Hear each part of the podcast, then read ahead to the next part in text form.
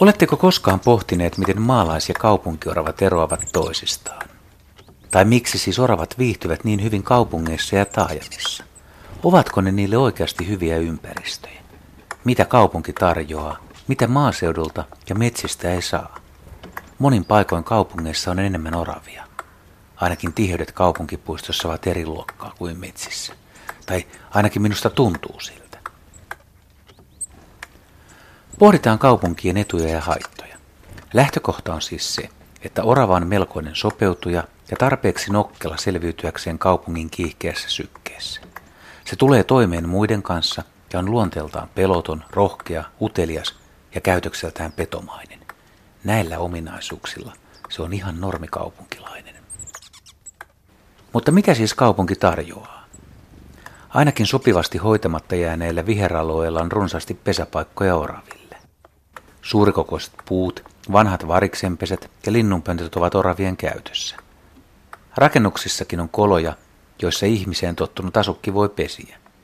Kaupunkialueelta löytyy pesään myös paljon sisustusmateriaalia, ruohoa, lehtiä, heiniä, lankoja, vaatetoppauksia ja koiran karvoja.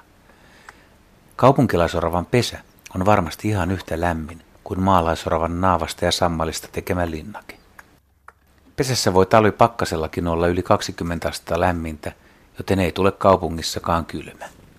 Prinsiippi 1. Pesäpaikka OK. Entä ravinto? Toinen perustarve taajamissa on turvattu ja vieläpä hyvin. Lintujen ruokkijat tarjoavat tapetta myös oraville, joten ravintotilanne on talvella ja keväälläkin aina hyvä. Kesällä ja syksyllä ravinta on luonnostaan tarjolla, ja kun ulkoilijat ja turistit tuputtavat vielä lisää, eivät oravat välttämättä tee edes kunnon piiloja. Olisiko muuten niin, että tässä on yksi ero maaseudun ja kaupunkien oravissa? Kaupunkioravien talvivarastointi on huolettomampaa kuin maalaisserkuilla. Jotenkin tuntuu siltä, että kaupunkioravat eivät esimerkiksi vaivaudu kunnolla peittämään niille tarjottuja pähkinöitä. Ylimääräinen ravinto huiskitaan vähän sinne tänne ja sitten tullaan taas ruokinnalle mässäilemään.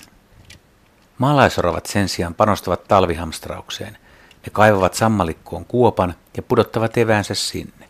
Tämän jälkeen ne työntävät kuonolla eväät kuopan pohjalle ja peittävät sen kauhomalla maata etukäpälillään sivuttaissuunnassa heiluttaen.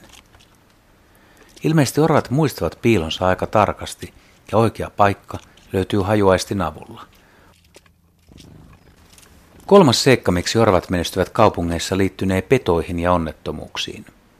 Kaupunkiorave jää näädän saaliksi harvoin, mutta kanahaukan paistelistalle joutuu nykyään Helsingissä helposti. Varikset tappavat myös oravan poikasia. Tänä kesänä näin kaksi kertaa, kuin näin tapahtui. Kaupungeissa ja taajamissa liikenteen uhreksi jäämisen riski on suuri. Kuolleita oravia näkee itse asiassa enemmän kuin siilejä. Maaseudulla puolestaan oravia ammutaan, mutta hyvin vähän. Ihmisen ja oravan yhteinen historia on pitkä. Siksi lopuksi usein esitetty kysymys. Oravan nahkaa, kun käytettiin rahana, niin paljonko se on euroissa? Vielä 1950-luvulla orava oli rahassa mitattuna Suomen tärkein riistaeläin. Myytyjen nahkojen arvo oli yli kaksi kertaa suurempi kuin metsosaalin rahallinen arvo. Oravan nahka oli sotavuosien jälkeen niin hyvässä kurssissa, että maa- ja metsätalousministeriö määritteli oravan metsästysäksi joulun ja uuden vuoden välisen ajan. Syynä oli sotakorvauksia maksavan kansan riippuvuus kunnon työntekijöistä. Joulun lepopäivien ulkopuolelle sijoitettu metsästys olisi karsinut savotoiden työmiehiä. He olisivat varmasti lähteneet paremmille tienesteille oravametsälle. Mutta se oravan nahan arvo euroissa, sitä täytyy vielä hiukan selvittää. Suhdatteet vaihtelevat sen verran rivakasti.